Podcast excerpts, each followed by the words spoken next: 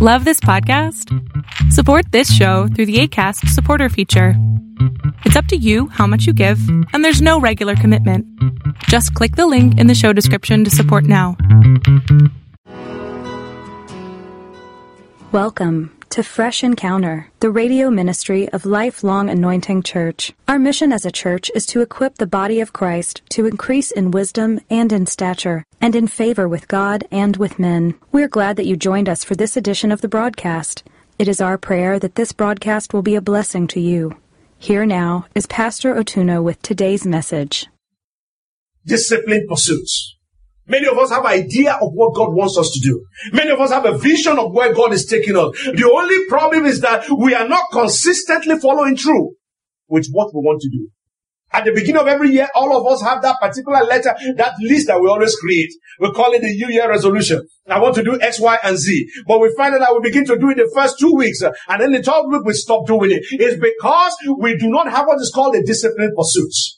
You're not pursuing the things that will take you to where you want to go. And my brothers and sisters, you can hear from God. My brothers and sisters, you, you can have your hand, you can have powerful men of God, powerful women of God lay hands on you until you become like me.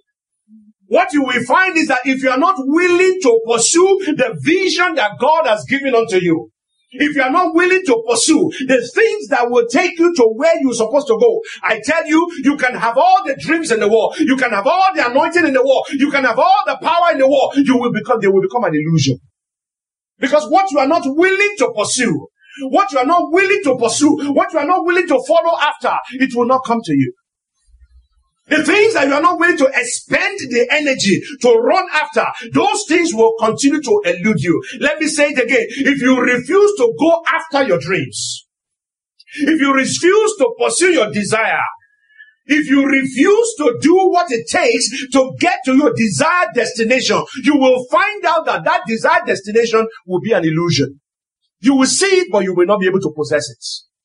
A student who wants to have an A in a class, you don't sit and dream about it. You don't, you don't continue to imagine about it. You don't continue to fantasize about the A's. You begin to walk towards it. If you're not willing to walk towards it, that A will be an illusion.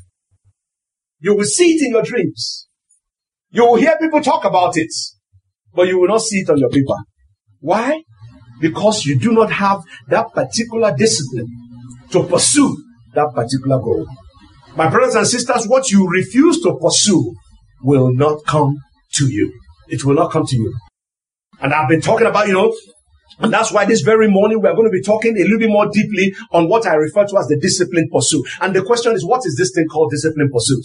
What is this discipline pursuit? Discipline pursuit is the act of consciously and deliberately following after something or someone.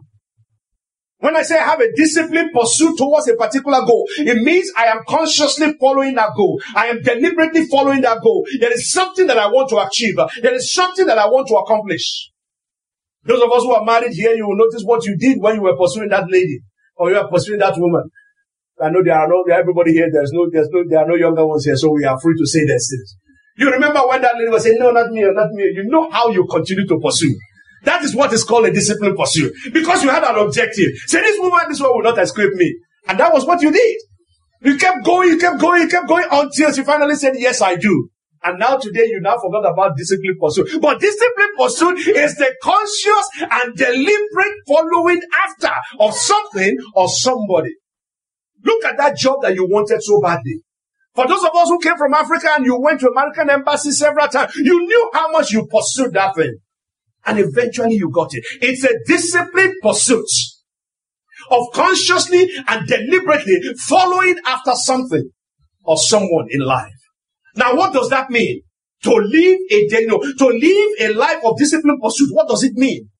How does it translate into reality? To live a life of this of a, of a, of, of a, to live a life of a, of a disciplined pursuit means a willingness to continuously follow after the things that you want to achieve. That is, you, you, you design your life to go after certain things. Know, you know, the discipline pursuit, it means that you are doing the things that really will take you to the point of that particular result that you are looking for. So what it means is that you are, you, you are living a life your life, you you are designing your life, you are arranging your life, you are organizing your life so that you are moving closer every day to that particular thing that you are looking for. You are doing everything possible to make sure that your actions, your thoughts, your association, the people you relate with, the people you surround yourself with, they are consciously taking you in the direction that you want to go. If you want to be a millionaire, there was a show that we used to have back in Nigeria in those days. They say if you want to be a millionaire, you do what? You think like a millionaire. This is Mr. Bassey. That's a long time ago, the show, you. But the idea is that if you want to go in the direction that you want to go, you need to be able to surround yourself with things that will move you in that direction. That is what it means to live a life of disciplined pursuit. You not only go to places, you not only associate with people, you not only participate with activities that will move you, you engage in those activities. If you want to be, you know, you're, you're, you're, looking at a student who want to be able to get, you know, want to make a good grade in his class. You don't begin to associate with people who don't go to school.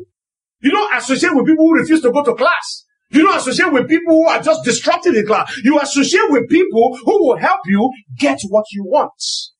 So living a life of disciplined pursuit means that you do everything that will help you to get to where you're going to. It means you do not sleepwalk through life. How many of us know what sleepwalking means?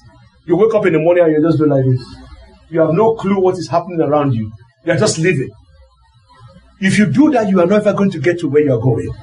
Living a life of discipline pursuit means that you do not waste your life doing the things that will not take you where you are going. Okay? You don't waste your time because time is precious. Those who are close to me know one thing. If there is one thing that gets under my skin, and that is people wasting my time. And I've told you the reason. It's a very simple reason. That is the only resource in this life that you can never recover. Once that time is gone, it's gone forever. And anybody who wastes your time is somebody who does not have respect for you.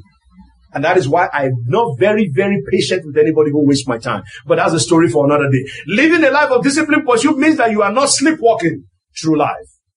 Now let's bring it to the scriptures because we are in church. Matthew chapter 16. Matthew chapter 16. That is the verse of the scripture we read for our Bible reading this morning. The Bible tells us of the story of Jesus when he was doing what? When he was coming to a particular coast of Caesarea Philippi. The Bible said that Jesus asked his disciples and he said, who am I? Who do people say I am? When people are going, when I go around and I preach and I heal and I deliver, who do people say that I am? And they started giving answers. They said you are John the Baptist. They said you are Isaiah. They said you are Elijah. They said you are one of the prophets. And then Peter, by the Spirit of the Almighty God in verse number 16, Peter said, you are the Christ, the Son of the living God. And Jesus Christ now replied in verse number 17. He said, Jesus answered and said unto them, Blessed are you, Simon Bar-Jonah, for flesh and blood has not revealed this to you, but my Father who is in heaven. The Bible then goes on to tell us that Jesus Christ now made a declaration. He said, upon this revelation, that I am the Son of Man, he said, upon that revelation is the church built. And if the church is built upon that particular revelation, it means that the gate of hell will not be able to prevail against the church. In other words, as long as the church believes, as long as the church is founded on the fact that Jesus is the Son of God, that particular church will not be overcome by the gates of hell. Many of us are familiar with that particular word. But by the time you get to verse number 21 of that same chapter, the Bible tells us that you will notice that Jesus started doing something after the disciples have gotten the revelation. After they got in the revelation that he was the son of God, that he, that upon him was the church built, Jesus started doing something important. Verse number 21, the Bible says that from that time, Jesus began to show his disciples that he must go to Jerusalem and suffer many things from the elders and from the chief priests and the scribe and be killed and be raised up the third day. In other words, after the revelation that Jesus is the Son of God, the Bible says Jesus Christ began to show his disciples the deep things concerning his mission on the earth.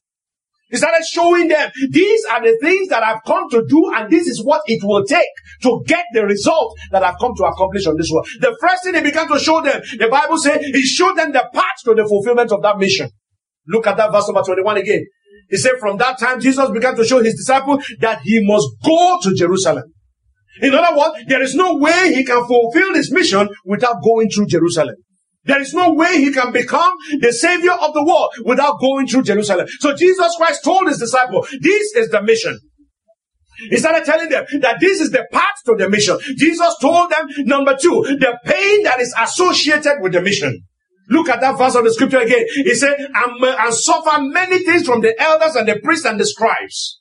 So it's not just that I must go through Jerusalem. I must suffer certain things. If I am going to go to where I'm going, if I'm going to accomplish, accomplish what God has asked me to, has given to me to accomplish, I must not only go through Jerusalem, I must suffer certain, I must suffer certain pain. Number three, I must persevere certain things. I, I there must be perseverance in this particular journey. And most importantly, I must be able to fulfill a particular purpose. So Jesus Christ was laying out all these things. He said, if I'm going to be the savior, if I'm going to be the person that God wants me to be, if I'm going to fulfill the plan and purpose of God for my life, I must go through Jerusalem. Jerusalem. I must suffer the things that God. I must suffer these things in the hands of certain people. I must endure the suffering. I must fulfill the purpose of this particular mission. Now, when Jesus Christ told them in verse number 21, these people were saying, what? What are you talking about? Many of the disciples did not understand what Jesus was talking about. They could not understand how somebody will knowingly walk into trouble when he know that trouble was waiting for him. Jesus knew that the, that the, that the scribes and the Pharisees were going to torture him. He knew he was going to die. He knew he was going to suffer a lot of things. These disciples could not understand that Jesus was telling them. They could not understand why he will not avoid the trouble, why he will not stay away from prayer, why he will not wait. He will not, he will decide to go to Jerusalem knowing that he's going to die. And because they did not understand, the Bible tells us in verse number 22 that Peter, who was supposed to be the spokesman of the group, Peter now stood up. Bible says in verse number 22, then Peter took him aside and, uh, and began to rebuke him, saying, Far be it from you, Lord, it shall not happen to you. In other words, Peter was saying, Here, boss, wait, wait, wait, wait, wait. I know you are excited that I know that you are the son of God. I know you are excited that yes, this is a revelation and the church will be built on it. But we need to slow down here a little bit. You going to Jerusalem, this talk about going to Jerusalem, just forget about it. Eh? As long as I'm alive, you are not going to die. You know, I'm going to make sure that this does not happen to you. I'm going to make sure that this, this dying business, this suffering business does not happen to you because no, no, you have better things to do. You cannot die. You are not allowed to die. And you, are, you know, that's not part of your plan for, that's not our plan for you. He began to say all that time. You will, you will, you will think that Jesus will be flattered. That Peter loves him so much he didn't want to, uh, want him to die. But the Bible makes us to understand that Jesus reacted in a very, very strange way. Jesus reacted in a very, very strange way. Look at verse number 23. The Bible tells us in verse number 23 that Jesus Christ, he turned and said to Peter, get thee behind me, Satan. Come on. It's Peter talking. You are talking about Satan. He said, get thee behind me, Satan. You are an offense to me. For you are not mindful of the things of God, but the things of men. I want you to pay attention to the response of our Lord Jesus Christ. Looking at the response of our Lord Jesus Christ, the question that comes to mind is that why did Jesus Christ react the way that he reacted? Here was a guy who was saying, I love you so much, I don't want you to die. I love you so much, I don't want you to go through trouble. I love you so much, I don't want you to suffer. And Jesus Christ said, get them behind me, Satan. Why did Jesus Christ respond the way he responded? Number one reason why Jesus Christ responded was because at that point in time, Peter was acting as the voice for Satan at that point in time. Bible said, but he turned to Peter and said, get thee behind me, Satan. At that point in time, Peter was serving as the voice of Satan. Number two, Jesus reacted because at that point in time, Jesus, uh, Peter was standing as a form of, as, as, as, as a source of offense. Peter was allowing himself to be a channel through which the devil can discourage the plan and the purpose of God. That was why Jesus Christ reacted the way he did. Number three, why Jesus Christ reacted. Jesus reacted because at that point in time, Peter was not focused on the things of God. Peter was focused on the things of men. That was why. But most importantly, Jesus reacted the way he reacted, most importantly, because Peter was trying to divert Jesus from his disciplined pursuits. In other words, here is an exam, here is a student. The final exam is about to show up. I am telling you that I'm going to spend the night in the library. I'm going to do all the mathematics and do all the calculations. I'm going to practice all the past questions and everything. And then you show up, you say, far be it from you. Why will you go and suffer yourself in the library? Why will you go and do all the studying all night when people are supposed to be sleeping? There's a party in town. There is a show that is going on at the Ryman. There's some other thing. And you are telling me you are going to suffer? Far be it from you. As long as I'm alive, you are not going to suffer yourself in the library. If you really are interested in doing the A, what are you going to say? Say, God punish you, Satan. You want me to fail my exam so that I can go and enjoy my. That is exactly what was happening here. Jesus was saying, this is the plan of God for me. This is why God sent me to the world. This is the reason why I was born. To go to Jerusalem, to suffer this thing, to die and to be raised up on the third day. And Peter was saying, no, you can't do that. And Jesus said, what are you talking about? I will not fulfill the plan and purpose of God for my life.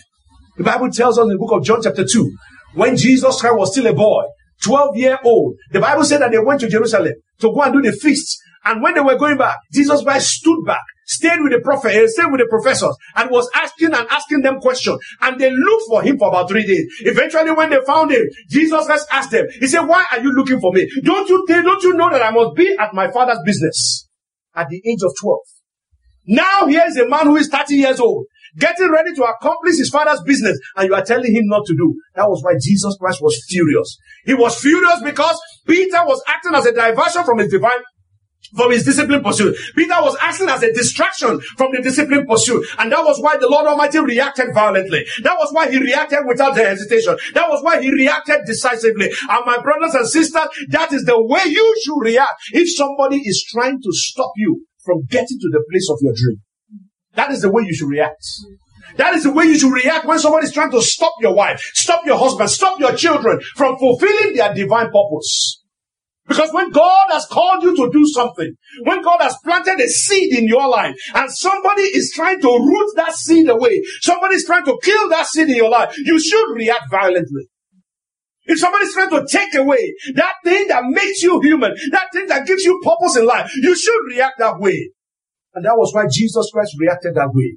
And the Bible tells us in Matthew chapter 18, if you read from verse number 8, Jesus Christ says something. He said, if your right hand if your hand or your foot causes you to sin, he said, cut it off and cast it from you. It is better for you to enter into life lame and maimed rather than having two hands or two feet and be cast into everlasting fire. In other words, Jesus is saying, anybody that will stop you from fulfilling your divine objective, from fulfilling your divine goal, from getting to the place that God has destined for you, he said that particular person needs to be cut off. That thing needs to be cut off. The thing that will not allow you to be you. The thing that will not allow you to make your life count. The thing that will not allow you to live a life of purpose, a life of significance. He said, cut that thing away. Because what is the essence of life? If your life is just useless. What is the essence of life? If the life does not amount to anything. What is the essence of life? If that life does not contribute to any greater good. Why are you alive? Why are you occupying space if you are not fulfilling the very purpose for which the Lord God Almighty has created you? Jesus is saying that you only one life that you have, you cannot afford to waste it. Eh? You cannot afford to waste it. And that was why it is important that you do not allow anything to distract you. You do not allow anything to push you out of the way that God has written for you. You do not allow anybody or anything to, to sway you from the direction that the Lord Almighty has purposed for you. And the reason is because Jesus knew that entertaining distraction will result in failure of purpose. When you entertain distraction in your life, when you allow people who have, who are not going anywhere to tell you where to go, you are going to experience what is called failure of purpose. Jesus understood that. He knew Peter was not given the assignment to save the world. Peter was not given the assignment to be the savior. So Peter cannot tell him how to live his own life. And the same thing, God has given you an assignment. God has has called you to do certain things. You cannot allow somebody else who have not heard the voice of God to tell you how to live your own life. If you allow entertainment, if you if you entertain distraction, result of it is failure of purpose. Number two, if you entertain distraction in your life, it means there's going to be an abortion of destiny. There is a place God is taking you. If you allow yourself to be distracted, you are going to abort that particular destiny. Number three, if you allow yourself to be distracted, you are going to find there's going to be a waste of potential. How many smart students fail to graduate from school? How many smart people fail to be, amount to anything in life just because they allow themselves to be distracted? Jesus understood that. And Jesus knew that if you allow entertainment, if you allow distraction, if you entertain distraction in your life through your family, through your friends, or through the people that you associate with, you will find out that your potential will be wasted. Not only that, if you allow for distraction in your life, if you entertain distraction in your life, it will result in mistakes that you will regret every day of your life. There are people who make, there are mistakes that you can correct. I mean, if I paint this color a very ugly color, we can always paint over it. But if we build the foundation of this house with the wrong material, we are in serious trouble. There are some mistakes you can never recover from. There are some mistakes that mess you up. If you allow and entertain distractions in your life, you will result, it will result in a lifelong mistake that you will continue to regret. Not only that, if you entertain distraction in your life, it will result in a defeated life. Jesus Christ understood that if he allowed the voice of Peter, the, vo- the voice of Satan through Peter to dominate his life, he will miss his very purpose. And that was why he would not allow it. That is why our Lord reacted the way he did. Because he knew that distraction from the path of what has been written concerning him will not is not an option. He knew that a lot of things was riding upon that particular decision that he was about to make. He knows that his life was destined to be a blessing and to be a savior. He knew it was supposed to be salvation for many in the world.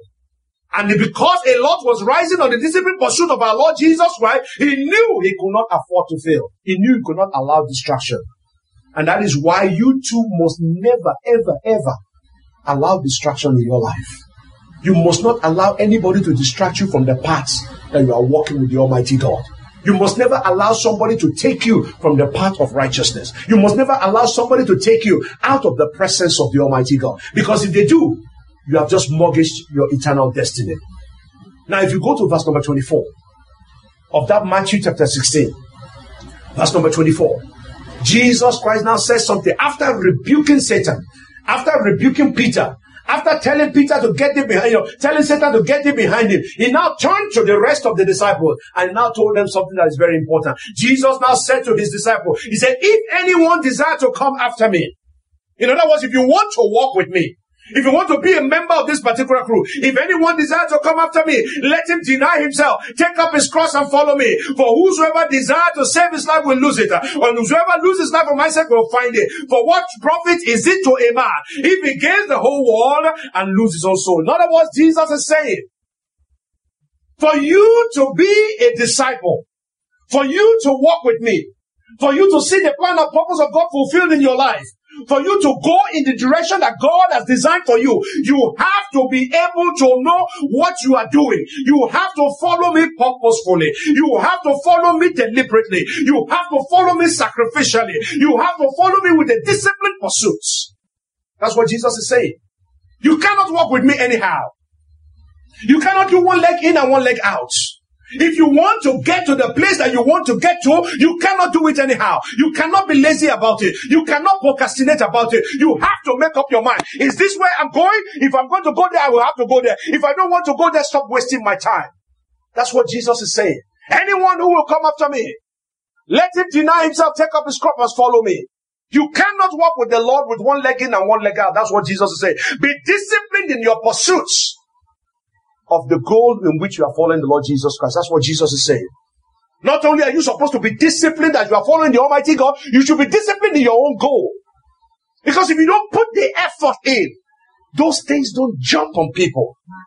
I have told you several times in this particular auditorium that you don't become smart in any subject by opening the Bible. You don't know the Bible by opening the Bible, put your pillow on top of it and sleep. You know it doesn't work. Many of us have tried it several times. You open the Bible to a particular psalm, you know, we have not prayed and the devil is pursuing you and you think that that's the way you, you just open your book to this book of Psalm and you put your pillow on top and put your head on top of it. And that's how, it doesn't work. The Psalm does not permeate through your pillow and come into your head. I hope you know that.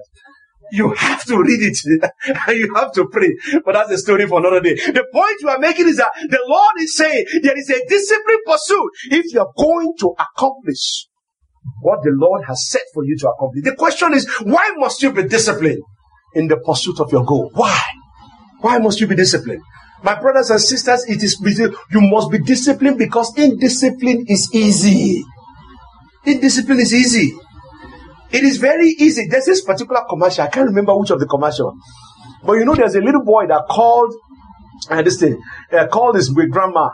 He was sitting in front of the TV and he was calling his grandma to bring, is it Cheetos or something to him? I don't, I can't remember that commercial, but it was calling and the grandma picked up the phone, thought it was a call from outside.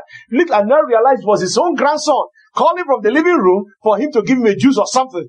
In other words, it is easy for us to live our life just let it go.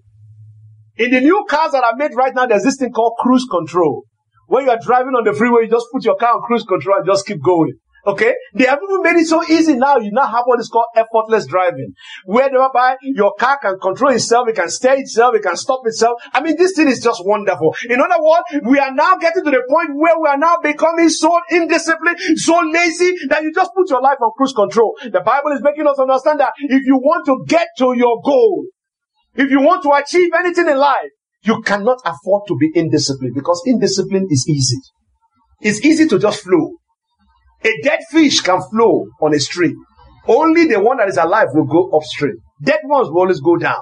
And that is what happens in life. So why must you be disciplined? Why must you live a life of discipline pursuit? Number one, because indiscipline is easy. Number two, because life is full of a lot of nonsense. There are a lot of good things that destroy better things in our lives. A lot of good things that destroy the purposes of life. It is good to sleep, but when you sleep too much, what happens? It is good to eat, but when you eat too much, what happens? You know, the Lord will help us. the idea is this. Their life is full of a lot of non-essentials. And you have to know what is essential and what is not essential. If you focus your attention on the non-essential, you are going to waste your time. You are going to waste your life. You are going to waste your resources. And that is why you have to be disciplined so that you can separate the essential from the non-essential. Number three, why must you be disciplined? You must be disciplined because a lot of useless people abound. There are people who are not going anywhere and they are looking for people to go there with them. There are people who have no plan for their lives and they want you to join the planless crowd. There are people who have no idea what they want to do with their lives and they want you to follow along. If you are not disciplined, it is easy for you to follow along. Number four, why must you be disciplined? You must be disciplined because your life requires structure. If there is no structure in life, people live anyhow. If there is no structure in life, people fail. Look at the lives of children that have no structure. Look at the life that of children who have no discipline. You see that they cannot control themselves. They get to public and they embarrass their parents. They eat anyhow. They talk anyhow. They behave anyhow. If you want to live a life that will produce result, it requires structure and structure comes by discipline. Not only that, why must live a life of discipline? You live a life of discipline because your success in life requires it. You cannot be successful by accident. You cannot be successful by accident. Even if you are successful by accident, you won't be able to maintain that success. Okay? Let's assume people did not know you and they say, okay, only the people who are tall, light, and handsome like me can become president. And they make me president. And I don't know how to president anything. It only takes a couple of days before they know that I'm not qualified to be president. The point I'm making is that your success in life is a function of discipline. And even if you get there by, by, by hook or by crook, you will not be able to support it. Not only that, Many of us in America talk about freedom. Yes, I want to be free. Freedom is our clinical. Freedom is whatever, whatever. But the interesting thing is that they don't understand that freedom is just one face of the coin. There is this thing that is called responsibility. And responsibility is only possible through discipline. Okay?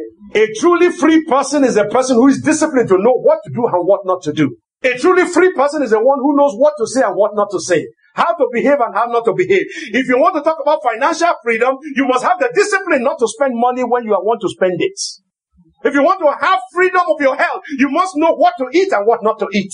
If you want to have freedom of expression, you must know what to say and what not to say. If you want to have freedom of movement, you must know where to go and where not to go. Freedom is a function of discipline.